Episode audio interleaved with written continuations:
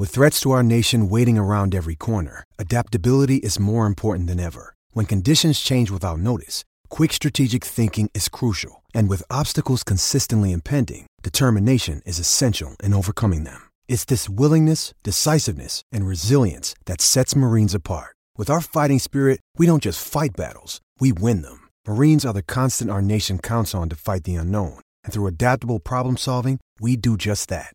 Learn more at marines.com. Storie Libere presenta Slow Food. Conversazioni antivirali di Nicola Filippone con Gigi Galanzini. Il tema da cui avevo pensato di partire oggi, caro Gigi, è una cosa che tu hai scritto con riferimento alla partita fra Manchester United e Atalanta, cioè l'assalto all'arma bianca dell'Atalanta a Old Trafford che ti ha colpito. E mh, questo mi fa pensare che insieme alla nazionale di Mancini, eh, quell'atteggiamento dell'Atalanta eh, che va a giocare contro una delle squadre più forti d'Europa e decide di attaccare e decide di attaccare anche quando è in vantaggio di due gol e non, non, non difende il vantaggio, o perlomeno non lo fa come, come, strategia principale, sono due immagini, appunto la nazionale e questa Atalanta, che mettono in crisi lo stereotipo del calcio italiano, gli stereotipi principali che eh, comunque mh, io, mi capita spesso di, di leggere la stampa straniera, anche le pagine sportive, sono stereotipi che nonostante questo sono duri a morire. Non so che ne pensi. Penso che tu hai perfettamente ragione, soprattutto sul concetto di stereotipo straniero. Eh, penso che tra, tra, l'atteggiamento dell'Atalanta e quello del, dell'Italia ci sia un po' di differenza, ma penso che soprattutto sia da apprezzare il, il, il coraggio eh, che l'Atalanta ha messo nell'affrontare, che Gasperini eh, ha messo nella, nella, nell'affrontare la partita a quella maniera, avendo 5-6 giocatori chiave fuori, cioè da, da, da Gosens in giù, non stiamo, non stiamo a elencarli tutti, ma sono proprio, non dico tutti, ma la maggior parte di quelli di lotta e di governo che hanno fatto le fortune dell'Atalanta. Allora, nel calcio tradizionale eh, italiano, per come, per come, è sempre stato, per come è sempre stato soprattutto rappresentato all'estero, eh, avere fuori dei giocatori chiave eh, e andare a giocare sul campo, chiamarsi Atalanta e andare a giocare sul campo dello United a Old Trafford vuol dire eh, palla avanti e pedalare, non so, vuol dire barricarsi mm. dietro e provare ogni tanto una sortita, e cioè vuol dire condannarsi a sconfitta certa, certa, perché prima o poi loro gol te lo fanno, eh, se, tu, se, tu, ti chiudi e, e ti fai circondare. Eh, poi alla fine è andata alla stessa maniera, però è andata alla stessa maniera dopo essertela giocata al massimo, dopo essere andato addirittura 2-0, 2-0 avendo commesso qualche errorino nel secondo tempo, avendo perso ulteriormente pedine no? per, per infortunio, cominciare da, da Demirala a un certo punto. Però vuol dire un coraggio che eh, Gasperini ha già dimostrato in questi anni di, di, di, da quando l'Atalanta ha messo il naso fuori in Europa, perché è sempre andato a giocarsela così fuori casa e ha ottenuto strepitosi risultati.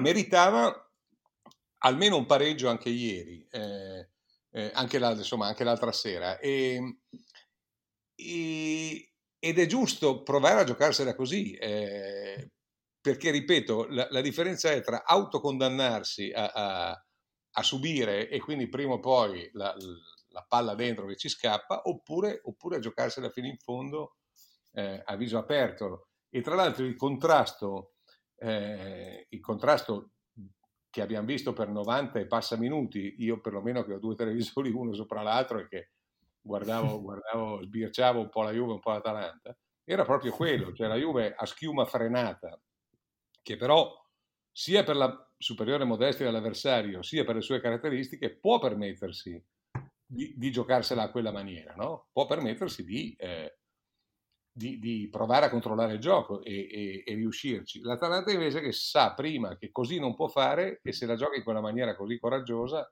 eh, peccato, peccato davvero perché, ma è comunque una lezione. Eh, appunto, come dicevi, non è la prima volta che l'Atalanta dà questo tipo di lezioni, ma cioè, quello che mi interessa uh, capire meglio, eh, sì. tu, insomma, mi, mi, puoi aiutare in questo, è cioè, l'Atalanta è una, è un'eccezione da questo punto di vista come atteggiamento eh, rispetto alla, al, al, calcio italiano in questo momento o, o invece c'è, c'è un, um, un, cambio di, un cambio generalizzato, l'Atalanta è solo lo, l'esempio più clamoroso diciamo di un approccio n- non difensivo a tutti i costi.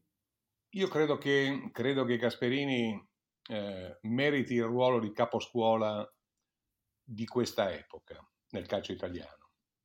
E non è solo perché qualcuno sta seguendo, cioè tu pensa soltanto a come il Torino se l'è giocata a Napoli domenica eh, scorsa, no? eh, non rinunciando mai a, a, a ripartire. E, e, e, insomma, il Napoli ha detto non, non, c'è mica nulla da dire sulla vittoria del Napoli, però eh, il fatto che i tifosi napoletani negli ultimi dieci minuti fischiassero di paura ogni volta che il Torino passava a metà campo, che era praticamente sempre, vuol dire qualcosa, vuol dire, vuol dire provarci, cioè vuol dire non arrendersi in partenza. Lo stesso valeva per il Sassuolo di De Zerbi e in parte vale ancora per quello di Dionisi che deve ancora forse mettere a fuoco qualcosa. Cioè c'è qual- qualcosina si sta muovendo in Italia. Parlo di Juric, parlo di De Zerbi, di Dionisi, parlo di Italiano nella Fiorentina, anche se se so, ci sono tecnici nuovi che secondo me sono tutti o, o quasi tutti di ispirazione gaspariniana, addirittura coniamo l'aggettivo, perché Gasperini in questo, nel, nel calcio di questi anni, è un caposcuola assoluto. E ha, scusami, aggiungo ancora, e ha avuto fior di riconoscimenti in questo senso e in questi anni da tecnici, cioè Guardiola ha detto che aveva detto, mi pare, o Klopp, uno dei due, non mi ricordo, ma stiamo parlando comunque dei numeri dell'Europa, ha detto che giocare contro una squadra di Gasperini è come, è come, avere, il, è come avere il mal di denti, insomma, no? la battuta era sì, qualcosa del genere. Comunque l'hanno elogiato entrambi, eh? l'hanno elogiato... Eh, sia l'uno che l'altro, certo. Certo, e, e, non solo, perché eh, evidentemente eh, il, pri- il, primo anno, la prima stagione un esploit, no? può essere anche frutto del caso, ma in questo caso eh, certo. è, è, abbastanza evidente che è frutto di una filosofia di una, che, che, si applica da anni con profitto, per cui su questo non ci sono eh, dubbi. Mm, tornando al discorso più in generale della, no, del difensivismo italiano, soprattutto dal modo in cui l'Italia viene vista da fuori, no? il, i catenacciari, i difensivisti, poi appunto il, eh, no, il termine catenaccio, come, come succede spesso, no? ci sono dei termini che, che vengono poi eh, nel, nell'uso comune, perdono la loro radice iniziale, quindi non è sì, magari anche etimologico proprio, è vero, è vero, è eh. vero. E questo è uno di quei casi. Ah, secondo te quali sono stati, eh, ti vengono in mente al, mh, altri casi di, del passato magari recente o non recente in, in cui questo pregiudizio sul calcio è, è, stato veramente ingiusto, cioè sì, ricostruzioni storiche magari che hanno dato ehm, di, squ- di, squadre italiane tacciate come difensive che non lo erano. Quali sono secondo te gli esempi più, più evidenti di, di, di questo Guarda, modo? Nicola, tu eri partito benissimo uh, sull'attualità che es- essendo roba di, di questi giorni n- non posso aver già dimenticato. Adesso mi metti alla frusta la memoria e quindi, e quindi questo è, vuol dire infierire su, su, su un anziano. Eh, no, è una battuta, ma fino a un certo punto. A me vengono in mente, è, è, chiaro che non ti può venire in mente, non ti può non venire in mente Sacchi e il Milan, no? Mm. Perché, perché questo è l'esempio storicamente più, più, più netto, più grosso, cioè eh, fino a Sacchi le, le, le, squadre italiane andavano a giocare per esempio in Inghilterra e, ed era un assedio, era eh, assedio sempre da parte degli altri, eccetera, da cui poi magari eh, uscivi anche vittorioso, ma insomma a prezzo di eh, battaglie nella propria area, contropiedi azzeccati e finché ce n'è. Insomma, era un altro, un altro atteggiamento completamente. Sacchi cambia, cioè con, con Sacchi si è, vista, si è visto il Milan giocare fuori casa.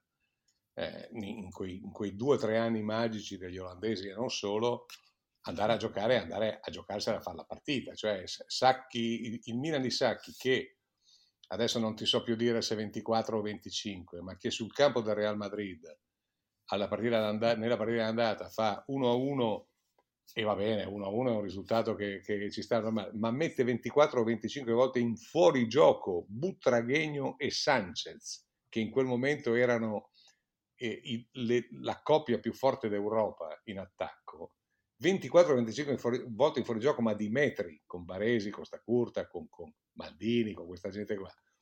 Quindi andare a, a, rischiare l'osso del collo da un certo punto di vista, ma talmente padrone dei tuoi mezzi che te la vai a giocare così, beh, insomma, quella è stata secondo me una svolta, ma una svolta che poi non è, non è seguita, cioè non è stata seguita da un, come dire, da un'abitudine, no? da un consolidamento. Da un movimento, di diciamo. Ma no, anche perché eh, adesso, tessuto l'elogio di Sacchi, devo, io ho sempre, detto, ho sempre usato una battutaccia oscena, ma tanto vale che la dica perché tanto l'ho già scritta alcune volte, che forse anche il mio portinaio eh, insomma, avrebbe fatto una discreta figura avendo Gallita sotto i Baresi. Eh, dimmi il mediano che non importa. No, Gallita sotto i Maldini, Costa Curta, eh, Baresi, eccetera. Poi i tre olandesi, più Donadoni e più chi altro c'era in quel momento. Evanio. Evanio, mettici chi vuoi. Però, dire, tu puoi avere una grande squadra così e andare lo stesso ad avere un atteggiamento cauto, diciamo. Il contrario di, il contrario di quel Milan. Il contrario, eh, mutatis mutandis, direbbero quelli che, eh, quelli che hanno studiato il latino, il, cioè, esattamente quello che sta facendo adesso l'Atalanta, per esempio, e, e non più solo. Poi ci sono stati altri esempi, ma più, come dire, più sporadici, più da, da, eh, più da momento magico. Eh, io non dimenticherò mai, e anche lì quante, quante volte l'ho scritto, che il, il momento emblematico del, del Mondiale italiano dell'82 è quando Bergomi e Scirea sull'1-0 per l'Italia in una finale mondiale palleggiano nell'altra area.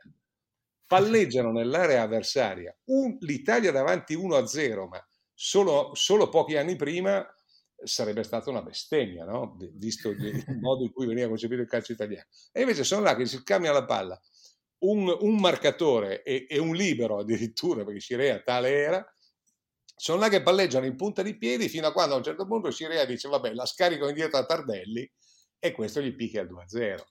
Eh, però quello secondo me fa un po' meno testo, nel senso che era un momento magico in cui l'Italia avrebbe battuto la nazionale di Marte o, o, o il resto del mondo o, o cosa. Non per dire che l'atteggiamento del, di quell'Italia fosse difensivista, perché lo era solo per i detrattori eh, per partito preso nei confronti di Bearzot. Perché quando, quando tu schieri, allora, un esterno sinistro come Cabrini, che era più un'ala che marcava benissimo, ma era più un'ala che un terzino, no? eh, davanti avevi comunque sempre due punte perché con, con meno non, non si cominciava. Bruno Conti, fantasista esterno, Antonioni, mezza, se c'è una mezzala attacco Antonioni, e Tardelli Oriali, ogni volta che si poneva la, la, la, la sola possibilità, li vedevi fiondarsi dentro, aggiungi Scirea, che sì, nella fase difensiva era un libero tradizionale, ma ragazzi come si sganciava? E, e, e come andava, per esempio, in quell'azione di cui ti ho detto. Quindi eh, c'è stato a lungo uno stereotipo, però non era certamente infondato, perché è vero che è vero che il Milan di Rocco difficilmente non schierava tre attaccanti in campo europeo, però è anche vero che l'atteggiamento scelto in, in, in partenza era sempre quello della difesa, che spesso diventava difesa a oltranza. Invece prima Gigi parlavi della, no, della Juve contro lo Zenit, proprio in contemporanea con, con l'Atalanta, invece lì eh, appunto c'è un, un, atteggiamento diverso e è tutto sommato più antico, no? Sì, certamente più antico, certamente più tradizionale, eh, certamente probabilmente anche più congeniale alla filosofia di Allegri, ma soprattutto funzionale rispetto al momento. Cioè, adesso io non, non so quanti sono gli 1-0 di fila della Juve, però sono tanti. E, e, c'è poco da fare. Per Allegri l'1-0 è il risultato ideale. Non, non è che eh, cioè se, se, per Gasperini il risultato ideale è il 4 a 2 o 4 a 3, per Allegri è 1 a 0. E, e non c'è mica, cioè, non è reato, no? Non, non. Poi è ovvio, se tu, allora la filosofia del risultato è quella per cui alla fine ha ragione Allegri. ha ragione Allegri anche perché gioca contro lo Zenit e non contro, nella, nella, in casa del Manchester United. Però è vero che, eh, è vero che il risultato alla fine è quello, è quello, che decide. La Juve è già praticamente qualificata, l'Atalanta lo è, lo è stata per, per, per, lunga parte della partita e poi no. Se parliamo invece di, di divertimento, coraggio, eccetera, eccetera, beh, è tutta un'altra storia. Insomma. Ma d'altra parte eh, la Juventus oggi quello può dare, non molto di più. E mi pare che, mi pare che un allenatore che capisce questo e se, se, ne, se, ne, se ne, frega completamente dei giudizi, de, de, delle cose, e, e, però alla fine porta a casa questi, questi risultati in un momento oggettivamente che era difficilissimo e che non è ancora del tutto superato dal punto di vista del tirar fuori la qualità, credo che sia eh, a, a, sua volta un, un, è, è, chiaro che è pragmatismo e non è, e non è spettacolo, però no, non so, a calcio si gioca anche per vincere o per non perdere comunque. Eh? D'altronde, eh, insomma, Allegri, cioè in qualsiasi dichiarazione, ogni volta che parla di calcio, insomma, il pragmatismo è sempre, è sempre molto, molto evidente e, e, il lavoro che, che, sta facendo evidentemente è stato proprio quello di...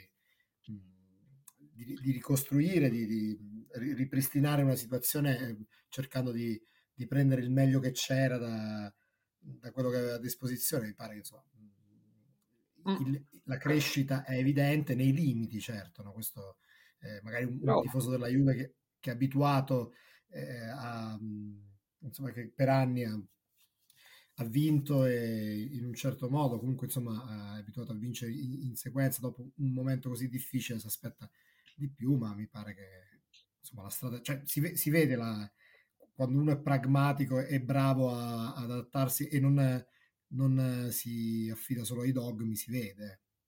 No? Ah, non c'è dubbio, d'altra parte uno dei suoi leitmotiv che lui adesso cavalca, cavalca anche più di un tempo, no? perché do, dopo, dopo, che era stato cacciato perché doveva arrivare il calcio spettacolo eh, togliendo lui la Juventus avrebbe dato, al di là dei risultati, ma avrebbe comunque dato spettacolo, beh insomma, che adesso si tolga questo Sassolino, Sassolino e ogni volta cavalchi la bellezza dell'1-0, eh, direi che è umano, no? è, molto livornese, ma, ma, è anche umano. Lui non perde occasione di dire, ragazzi, se volete lo spettacolo andate al circo. Eh, io non, non, non, non condivido, però fino a che i fatti danno ragione, eh, va, bene così, no? direi. Io credo anche che lui sia proprio strutturalmente, ma questo anche per il suo passato, non da calciatore, perché lui da calciatore era un, era un creativo, eh, per il suo passato da tecnico, anche nella Juventus e non solo, io credo che lui sia uno che è più bravo a cavar sangue dalle rape che non, come dire, a lucidare l'argenteria. Ecco. Non, non, non, so se rendo l'idea, forse sì. Rende, rende sì. l'idea. ecco, rende più o meno rende l'idea, credo, forse più che meno. Comunque, allora... eh, difficilmente tu, eh, cioè non difficilmente, questo, questa è, un, è, una scelta evidentemente di fondo, no? eh, sua, in, a maggior ragione in un momento in cui eh, il, il, il problema davvero era quello di, di cavar sangue dall'ape, cioè non è un caso, adesso io non voglio mancare di rispetto a De Sciglio, a Betancourt, eh, ci mancherebbe altro, sono, sono, buoni giocatori, però insomma se tu esamini la rosa della Juve e dici chi sono i migliori delle ultime due o tre partite, beh De Sciglio sicuro e Betancourt più o meno, anzi pure lui grosso modo, con qualche errorino che dissemina sempre qua e là, ma insomma. Beh, insomma, eh, De Sciglio e Betancourt sono, sono, gli ultimi della pista della Juve, no? Della della Juve in questo momento, più o meno. Però se sono i migliori vuol dire che, eh, vuol dire che davvero Allegri è, è uno specialista del cavar sangue alle rappe. Ripeto, ribadisco senza offesa sia ben chiaro, cioè del valorizzare e dell'ottimizzare il rendimento dei, dei meno brillanti. Da lì a essere il più bravo o tra i più bravi a lucidare l'argenteria, cioè quindi a accorgerci, c'è, c'è una grande differenza. L'allenatore ideale sa fare tutte e due le cose il massimo. Non sempre, nei momenti migliori. Sempre. Eh. Però siccome prima hai detto una parola chiave che mi, fa, um, mi aiuta a introdurre altri, eh, brevemente altre, altre, questioni, siccome hai parlato di circo, no? allora, sì. sapere, non, non, so cosa farti commentare prima, so, mondiale ogni due anni, le pause fra primo e secondo tempo più lunghe, mh, il, il, la situazione che si sta creando a Newcastle in Inghilterra, ma non so, ti, te lo darei come tema libero. Qual è la cosa che diciamo ti sembra più meritevole? Così, il Newcastle per il momento lo lasciamo perdere perché, perché quello è un tema più vasto e, e secondo me lo inseriremo quando sarà tempo di, quando ci avvicineremo al Qatar, ai mondiali, eccetera. E quello è un, è un, tema più vasto e, e molto più serio, più, più, profondo. Se restiamo sul calcio, visto, visto che insomma, siamo già un po' avanti con, con, il nostro appuntamento, se restiamo sul pallone, beh, il, parliamo di circo e giustamente a te viene in mente quello, quello, quello che sta proponendo il Comeball, no? eh, o, o, o come accidente si chiama e cioè che gli intervalli non siano più di un quarto d'ora, che diventino di 25 minuti, magari in mezzo che ci sia l'intrattenimento, le, non so se le maggiorette come... Eh, non lo so, cioè, io credo che, credo che, così il calcio vada non alla rovina, eh, perché tanto il calcio, essendo il gioco più bello del mondo di gran lunga, non finirà mai. Eh, però che, che, si faccia del bene, no, no sicuro. E, e, e, quindi qui siamo veramente nel folklore spinto e nel...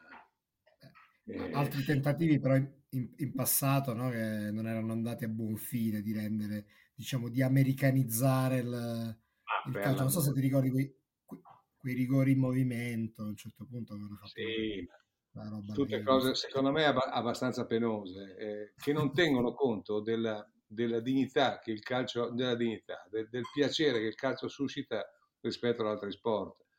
Cioè io adesso parlo ovviamente a titolo molto, molto personale e, e, magari manco di rispetto ai grandi, agli appassionati del baseball piuttosto che di altre cose o del football americano, ma secondo me se tu in una disciplina come il football americano o il baseball non gli dai almeno le masciorette, cioè non, vai ne, non ci vai neanche, per, per i miei gusti, eh, intendiamoci. Il calcio non ha bisogno di questo. Il calcio, è di, se, se, è ben giocato e ben interpretato, non è una, una, una pizza mortale come, come, le discipline che ho citato, insomma, secondo me. Quindi non ha bisogno di questi additivi, eh, anzi questi additivi eh, sono inquinamento puro a parer mio. Eh, ripeto, questa è una cosa molto soggettiva. Eh, l'altra, l'altra, cosa invece, cioè l'eventuale mondiale di due anni, è è un altro discorso, è, è la moltiplicazione dei pani e dei pesci, no? è, è, lo sfruttamento sempre più intensivo che appunto nel gioco più bello del mondo viene fatto o, o viene pensato in, in prospettiva. E, e, anche, qua, anche qua evidentemente non ci siamo. Adesso ne parleranno, insomma, gli ultimi aggiornamenti dice che se ne parlerà con i commissari tecnici di tutte le nazionali, con altre con altre persone qualificate, con i titoli di merito per farlo nel prossimo dicembre, ok. Però insomma è, è una specie, cioè sono quelli che da una parte combattono la Superlega e, e, e, dall'altra però stanno cercando qualcosa di simile, qualcosa, eh. stanno cercando lo sfruttamento intensivo delle risorse. Ecco. Infatti la, la ricostruzione, diciamo, per cui a un certo punto sembrava che tutti quelli che erano contro la Superlega fossero eh, i disinteressati o gli amanti diciamo di un calcio più certo. semplice, meno, me, meno complesso e, e, e meno, spe, meno, show business è una, è una, lettura un po' troppo no, contingente sì, perché poi in realtà un po' troppo edulcorata cioè non, non, non c'è eh, diciamo che la leader del movimento per eh, appunto per un calcio non è Greta in questo caso è il contrario di Greta no? sono altri affaristi, altri, altri generi di, di, di, di, manager o super manager che cercano di continuare a gonfiare la rana il più possibile. Eh, secondo me c'è un, un, un, caso estremo in cui il mondiale ogni due anni potrebbe avere un senso. Però dovresti cancellare gli europei, la Coppa America e la Coppa d'Africa. Cioè, a quel punto decidi che l'unica rassegna, l'unica rassegna internazionale è il campionato del mondo, tutto il resto viene abolito, e non so, e, e non ci staranno mai evidentemente, e allora dici va bene, in, invece che ad anni alterni la Coppa di qua, la, la, l'Europa di là, l'Africa, il Sud America finché ce n'è, giochiamo un mondiale ogni due anni, allora potrebbe essere un progetto. Ma qui non mi sembra che, che sia questo, potrebbe essere, eh, non, non, dico mica che sarebbe un, una grande soluzione, però potrebbe essere un progetto che ha senso e cioè invece, invece, di una sfida tra so, 40 nazioni da una parte e 55 dall'altra, eccetera, eccetera, ogni due anni tutto il mondo si, si gioca il mondiale e nel, nel, corso dei due anni si fa le qualificazioni alle fasi finali, eccetera.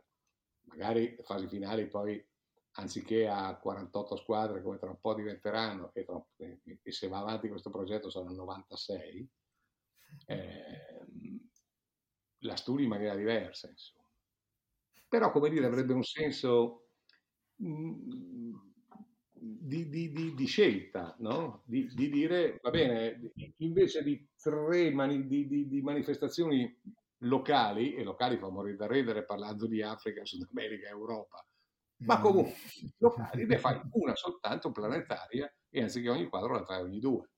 Si può ragionare, ma non è questa la loro ottica, eh, intendiamo. No, non mi pare proprio.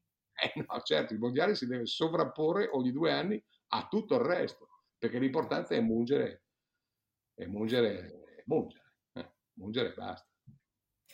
Io trovo che eh, no, il concetto di decrescita felice, ecco, per esempio, eh, applicata al calcio sarebbe eh, appunto è, è, un concetto particolarmente eh, pertinente, lo, lo, lo sarebbe, e, e, invece quella, la, la, tendenza è quella di andare eh. verso appunto la moltiplicazione delle occasioni come, come, quest'ultima, come quest'ultima coppa che, di cui onestamente non si sentiva la necessità, questo, mi pare, no? quest'ultima coppa europea dove è impegnata la Roma. Eh, sì, che... la, la, Roma l'ha, l'ha, onorata abbastanza bene, mi sembra, no? con il Bodo. Prendendo 6 a 1. Con... Sì. No, vabbè, ma a parte, a parte le battutacce eh, tu hai detto decrescita felice, giustamente, ma non credo che nessun dirigente calcistico abbia mai letto la Touche. Eh? Non, non penso qualche, dubietto, qualche dubbio che la Touche sia un loro autore di riferimento. Ecco. Sì. Gigi, facciamo così. Allora, per, prima, di, prima di chiudere, mh, visto che questa cosa delle, delle didascalie mi pare che, che piaccia, io te, te ne ho mandato un'altra Forse sono riuscito a trovarne una eh, che, che, che si, si, mette nel solco di quelle precedenti, no? sul piano della, dell'essere sorprendente. E... è, è, scattata a quanto pare il, il, 27 maggio del 64, che è un mercoledì, al Prater di Vienna si gioca una finale di Coppa dei Campioni che vede affrontarsi il Real contro l'Inter di Herrera e, e di fatto quella quella sera nasce l'epopea di, della grande Inter, ma eh, la cosa, la foto non ha eh, un'attinenza diretta con quello che succede sul campo perché inquadra una persona che è in tribuna, che è un certo Alfred Hitchcock, eh, inglese tifoso del West Ham, però evidentemente invitato o comunque insomma mh, eh, interessato a, a, seguire la partita eh, di persona che eh, ha in mano una copia del giorno, quindi che, di, di, del giorno di que, proprio di quella data che presenta la partita, che fa l'apertura su, su, su quella, presentando la partita di quella sera. Insomma, non è una, eh, una brutta foto, non mi pare. No, Nico, io ho imparato in queste settimane che tu non sei mitomane e non sei soprattutto un fotomontagista, perché se no, sinceramente, sinceramente qualche, qualche, qualche, Comunque ogni volta che mi mandi una di queste foto, quella, que, questa volta in particolare, il sospetto per un attimo mi viene, perché vedere... Dice, finale di Coppa dei Campioni, la diascalia che, che, hai preparato più o meno, finale Coppa dei Campioni 64, eh, Inter Real Madrid, perfetto. Allora mi immagino, non so, Mazzola sotto braccio a Di Stefano che ha giocato contro suo padre, mi immagino Puskas eh, vicino a Tagnin che, che, che l'ha marcato eh, per tutta la partita in maniera, come dire, un po' ossessiva. Eh, mi, immagino mi, immagino il trionfo dell'Inter che, che appunto apre questo ciclo eh, che è rimasto, rimasto nella storia. No, la foto è Alfred Hitchcock in tribuna che sta sfogliando il giorno, cioè una che all'epoca era non dico il primo per diffusione, ma certamente il primo per qualità o comunque per, per innovazione, il primo quotidiano d'Italia. E, ehm, ed è, cioè, da non credere, no?